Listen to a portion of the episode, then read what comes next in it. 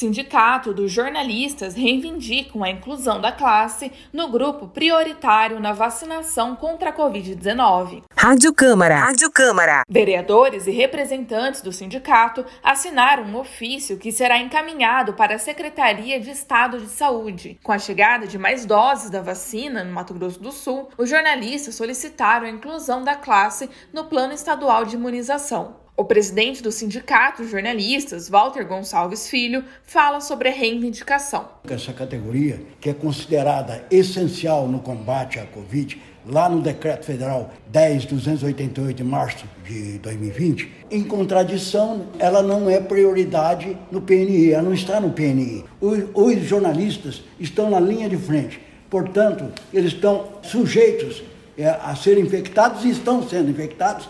Morre praticamente um jornalista por dia, segundo a FENAGE. Adriana Costa, direto da Câmara Municipal de Campo Grande.